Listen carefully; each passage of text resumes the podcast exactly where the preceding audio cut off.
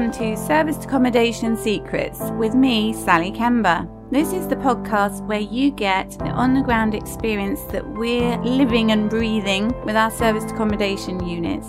So you get to share our hacks and tips, our mistakes, so you can learn from those and thrive on our success. Hi there, guys. It's Sally here with Serviced Accommodation Secrets, the podcast. So this week in our SA community, um, my WhatsApp group and other friends and colleagues in serviced accommodation have been having a few issues and thoughts about their SA businesses because it's a challenge to get their revenue right, even though they're quite booked up. And so some people are literally at break even. Some people are uh, below um, costs. They're not making any money. And because we're in the privileged position of actually being profitable, I thought I would share some things that we are doing to help make it work. Because it is still a challenging time in COVID-19 lockdown. There's no doubt about it. And I think if it showed anything, lockdown really showed that the strong market throughout even the time that we were only allowed to have key workers is that contractors in particular, you know, infrastructure type workers are really important to our industry because a lot of the service industries and corporate kind of guests can work from home, don't need to stay anywhere, couldn't travel, obviously. And there's still a large amount of restrictions and there's still quite a lot of issues with contracting type jobs. So I've got 11 points I'm going to go through specifically to do with helping you increase your revenue and also your profitability because it's also to do with costs as well and still provide a really great service and really be in demand from people who want to come and stay in your property. But also bear in mind that there are some issues to do with things like developments and, you know, any kind of local authority or, you know, like we have in our area where I actually live is West Sussex County Council do roads and things like that kind of infrastructure. Whereas we have district councils who do other types of local authority work and, you know, assistance for the community and the remit is different for the various bodies essentially. So, you're going to have different types of contractors. Uh, you're going to have demolition. You're going to have this, sort of, you know, basic preparation of sites, but then, you know, everything down to all the trades with finishing off properties for builds. There's going to be commercial needs. So we've got contractors who are working in the hospital, fulfilling needs there to do with, you know, structural staff and supply of oxygen and so forth. So there's a lot of logistical difficulties in the contract market, in my experience. So companies that aren't on site when they think they would have been, it's switched at the last minute, materials that are not coming in, machinery that can't be put in the right place at the right time. So I'm going to go through some things that are going to help you with that and from my experience and see how that will aid your business moving forward because a lot of people are kind of teetering on, you know, is it actually time to give up or can I carry on? And if you implement these things, I think it's going to help massively because it's really helped us a lot. So one of the key things, the first thing is Monday to Friday contractors, the people who've got that, but they're not making money. Second thing is revenue management. If you're using something like PriceLab, some key things to put in there. Next thing is occupancy, logistical ways to manage that. Next thing is kind of obvious, but you know, there are different ways that you can manage it. So providing a service that's so good that people just want to keep coming back to your property. If you're looking at your weekends compared to your Monday to Friday stays, a few things to bear in mind to help you with that to stay you know, do your due diligence and stay in a de-risked kind of operational mode, if you like. Um, there's a few things you can open up yourself to. Uh, the logistics of cleans and things in COVID-19 with Monday to Friday stays, all those kind of things and the costs. Thinking about your channel managers about the automation and how to manage these stays that aren't constant. How to get in touch with potential guests who, you know, maybe contractors and finding more people to attract them to stay. The next thing, so nine, is about developing relationships. How do you go about that? Um, some things just don't happen overnight, so it might feel like nothing's happening, but it is if you keep cultivating that. Next thing, number 10, is to keep marketing and doing content marketing. And the next thing is to really make sure you've got some accreditation behind you and you've done all your risk assessments. You're up to date with everything that's required of us in the industry and that you can show you're doing that. So it gives confidence to potential guests. So the first thing really is if you've got Monday to Friday guests, but you're not actually profitable, um, that's going to be 16 days per month. Now you could say that's a basis for being at break even, but actually the ideal is to still be profitable on Monday to Fridays. And then that means that your weekends that you're looking to get booked from people maybe staycation, maybe people who, you know, need to visit family, that kind of thing. Maybe people who've already self isolated for two weeks. So we had this from a family who came, landed at Gatwick. So we're quite near Gatwick Airport. That worked really well. They could stay for, actually, it was an extended weekend. So really, if you're thinking in terms of contractors, yes, some of them will have well, all of them will have a fixed budget, but it's like, how do you manage that? Really, during the depths of lockdown, we were charging people rates that did just cover costs or slightly below it because it was really hard for people. So we have had some, well, one particular guest is still with us. Another one went towards the middle end of July, but we had had to start increasing our rates and actually say to them, look, I'm really sorry, but we can't continue it's not sustainable for us to be operating below cost and at cost. We have to increase our rate. And at that point, the thing is that if they can't afford that budget, then it's better to market to get people who can, or there are different ways to attract the people who can. But think about how you can manage those guests and there are different ways you can do that in order to make it profitable. But if you say to them that this is the rate and they're kind of like, well, I don't really have that. It may be that you need to start charging per person rate if you're not. So you, if you're charging a flat rate, you need to increase it a little bit per person. And if it's contractors, that might be 10, 12, whatever pounds, or it might be 30. It depends where you are in the country. And I know that different companies expect to pay different amounts depending on the market rates in the area.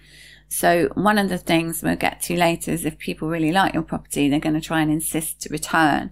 So that's a good way to keep that coming. But yeah, say to people, I really have to have this rate.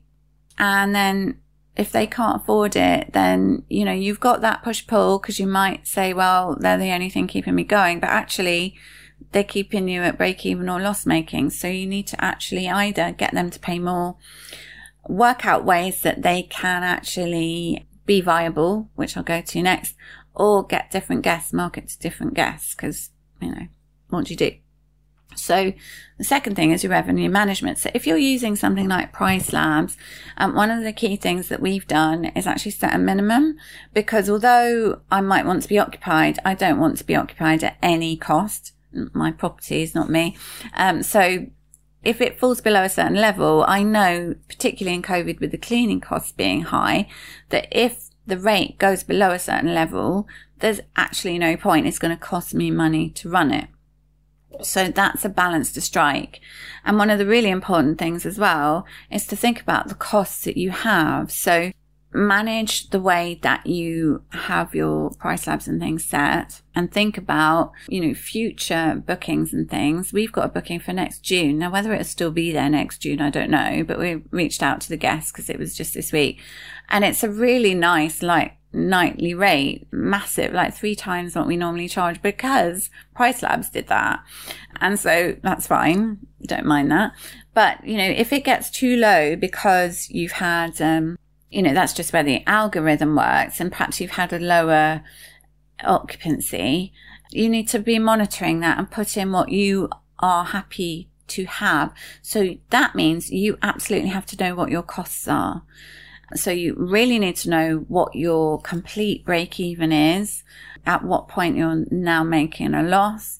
And there are things that you can do to actually jiggle with that. Number three is to do with occupancy, but also to do with the service that you provide. So number three, occupancy. If you've got several apartments and one company is occupying that batch of apartments or houses as a company, it may be that actually they should be in fewer of your properties, but you should have single beds set up in there. So you've got a higher occupancy per property, but you've got those bookings, but then you've got other properties you can now get booked out with perhaps higher revenue earning guests. So if you are in a location where people could come for a break, then that would be another market to start marketing to. But if you're always full of the same contractors, you're kind of stuck with that low rate, but the full occupancy during the week. So that's not workable, is it? So we've got to change that to increasing the occupancy per property to whatever it has capacity for and what they will agree to work with with you on. So if they can't afford the higher rate, say, okay, well, what we can do is have in this double room have two single beds, or you might have a larger living area that is a bedroom that you could have additional beds in. And it really depends on your guests and what they're happy to pay and what they're happy to do in terms of their lifestyle. If they all work together, chances are they won't care, um, especially if you give them some beer and things like that or whatever they request. And if they like it in your property, then, you know, they'll work with you. Now, bottom line is, it's not really uh, an angle for you to, to say to them, look, I'll go out of business otherwise. You can sort of try that. And some people say, you know, let's work together, make each other strong, sort of, you know, book to help out, if you like, but I wouldn't really go on that. I'd go more on the appeal of your property, your reliability, your amazing service. They know you already. And so if you can reconfigure what you're offering, if you can't do that, can you reduce your cost? Could you appeal to them in a way that makes their life a lot easier? If they're leaving every Friday, they have to take all of their stuff away. Could you negotiate a little bit extra from them? to then stay all the time but have fewer cleans. So maybe a fortnightly or a three weekly clean. So that would be a lower cost for you because if you're not getting booked out at weekends anyway, um, but perhaps if you've got more people in fewer of your properties, that could be a different way forward.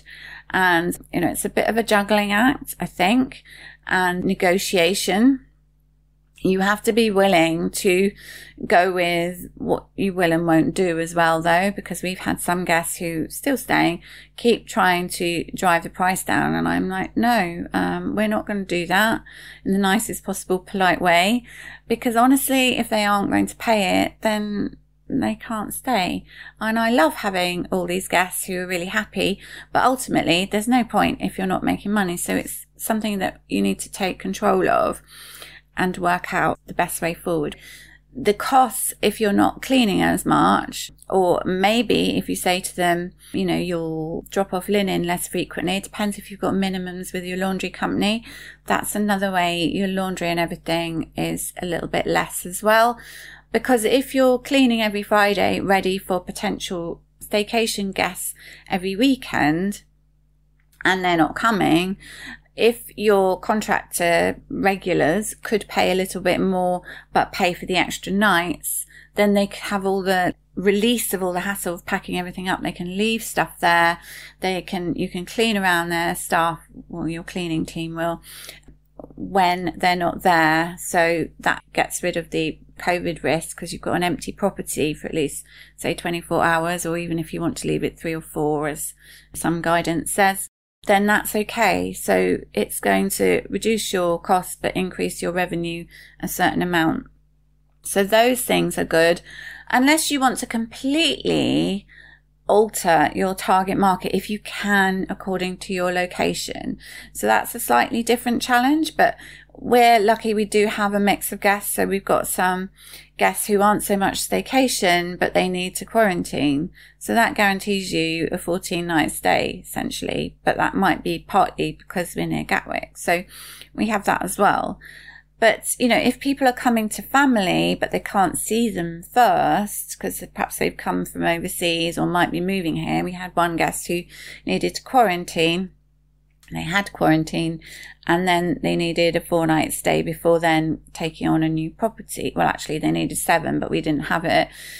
So that's another thing. Work with people in your area so you can find people places um, if you don't have availability, because that can help you in several ways and it makes life a lot easier for the guest if they don't then have to go through Airbnb and booking.com and everything. You're keeping them in your loop and helping out people in your area as well.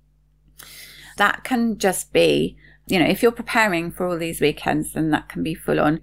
If you want to slightly change up what you're doing, have a really good think about whether you can work out a different target market. That's another thing to think of. That's actually an extra because that wasn't on my list.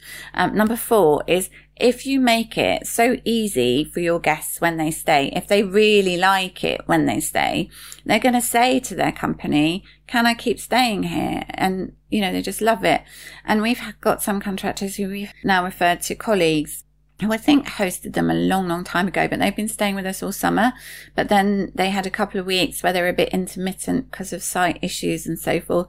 And then we had another set of contractors book and different things happened. So now we don't have any space for them, but they were really happy coming to where we are because their site's really near and they really like the property. So, you know, some companies will say, Oh, my guys really like Premier Inn or Travelodge, but actually an apartment is so much nicer for them because they can just chill out so much more and they do seem really happy coming to apartments. So if you can make everything great for the guests so that they actually really want to keep coming back to you and it's worth them paying a little bit more, it's worth the company paying a little bit more if they have that budget, then that's going to be really helpful. You know, if you can make it easy if they have difficulty. So being flexible is one thing that's going to cost you money, but make them more likely to book because if you're not flexible and you're difficult because you're trying to hang on to the money, you'll probably lose them as a customer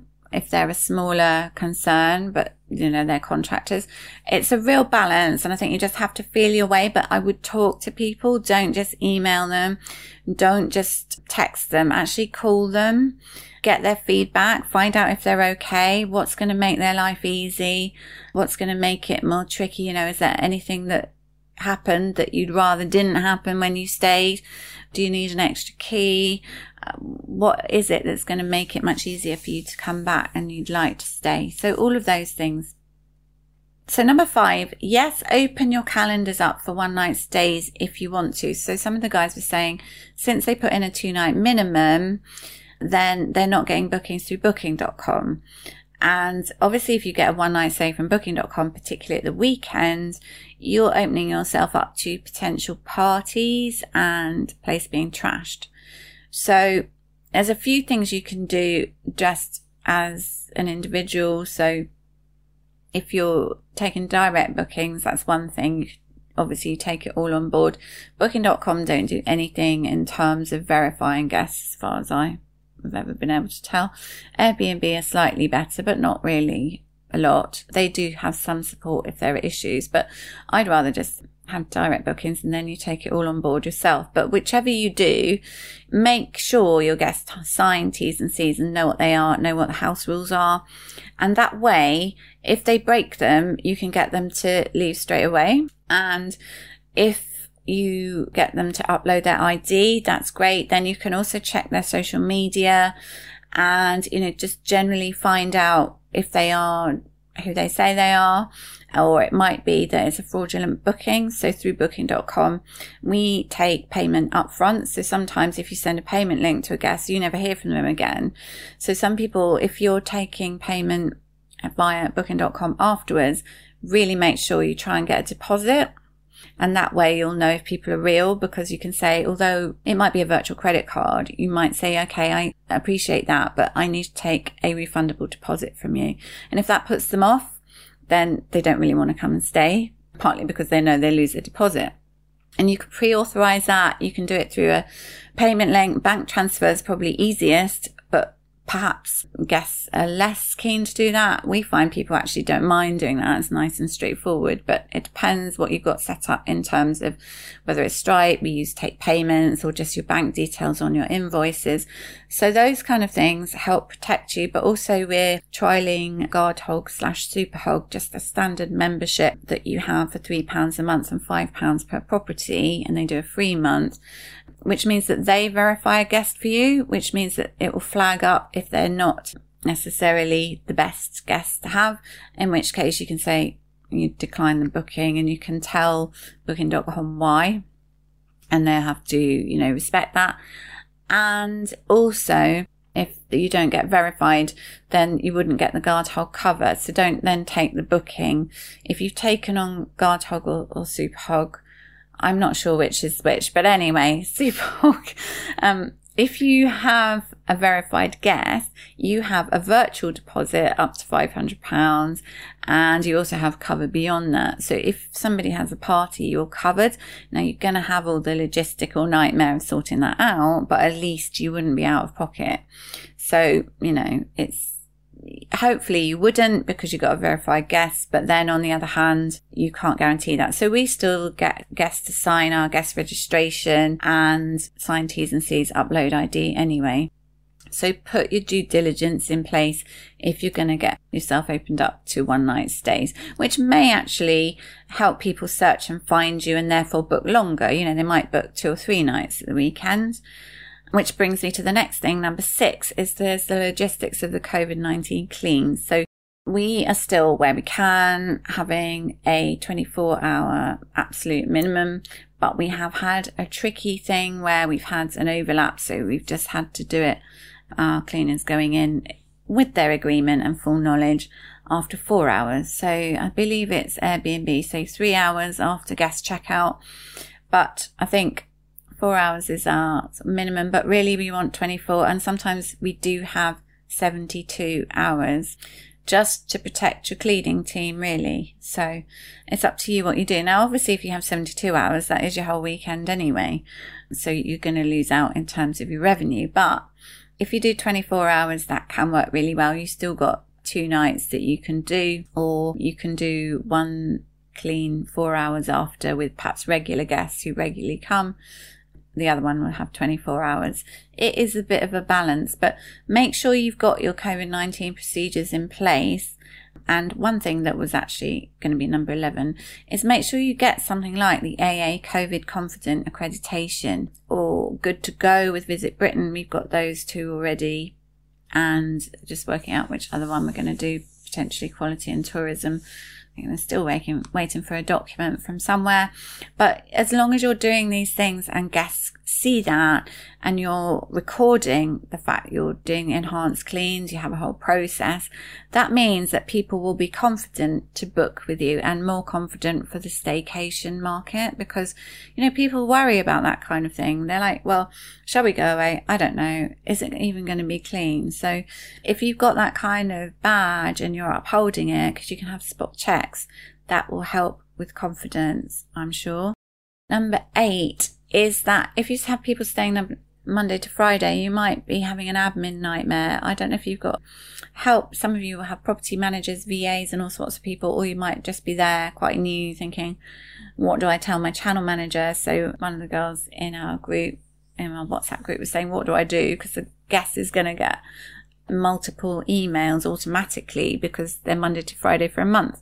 So just make sure you know how that works and if you can actually turn off your automation so that you summarize the stay. So say if you have Monday to Friday, so this is a specific channel manager thing, but you know, it might be useful for some of you because you're thinking the guest is going to get email bombed. So what's going to happen is that they'll get all of these emails for a month's stay, but they're actually only staying Monday to Friday. So make sure that you turn off your automation, summarize four stays. So Monday to Friday times four.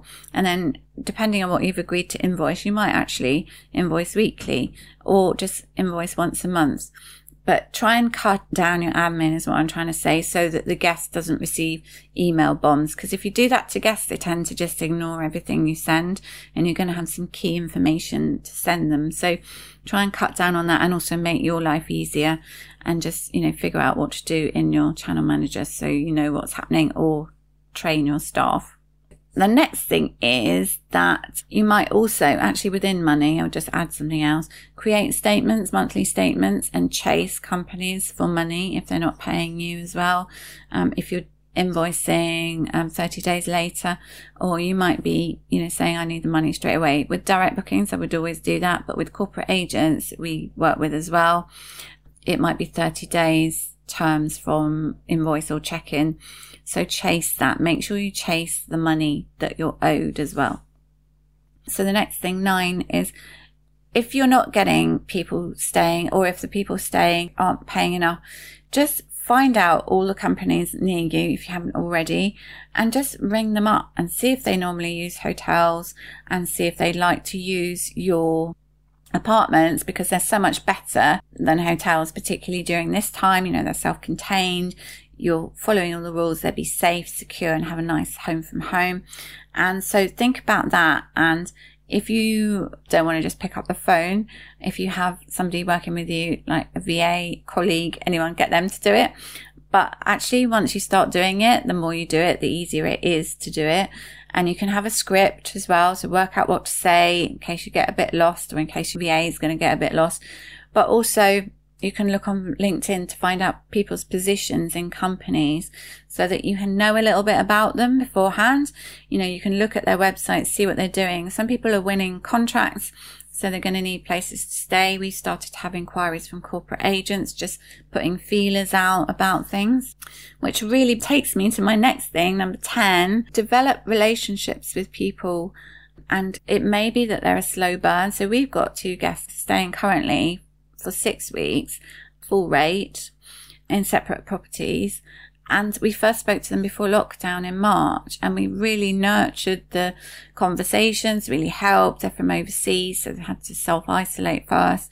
And I was like, well, this may happen, may not, but you're just nice to people and really think about how you'd like to be treated if you were coming to somewhere you've never been to before, what you'd need to know, what you need help with, what you need support with. So we've provided that and make sure that once they come, you do provide what you say you're going to provide as well. So these guys, they're great. And I'm having a Zoom call with them later because these guys are thinking of how to manage a longer term stay. So it's one to two years. So it's like working out what we can do in that situation. So that's what I'm doing. And, you know, although it's semi passive with SA when you've got systems and people working with UVAs, it's good if you want to really get through lean times, get through difficult times, and then really start building up how you're going to expand to really cultivate everyone that you come in contact with to see if you can help them. You're coming from a place of service.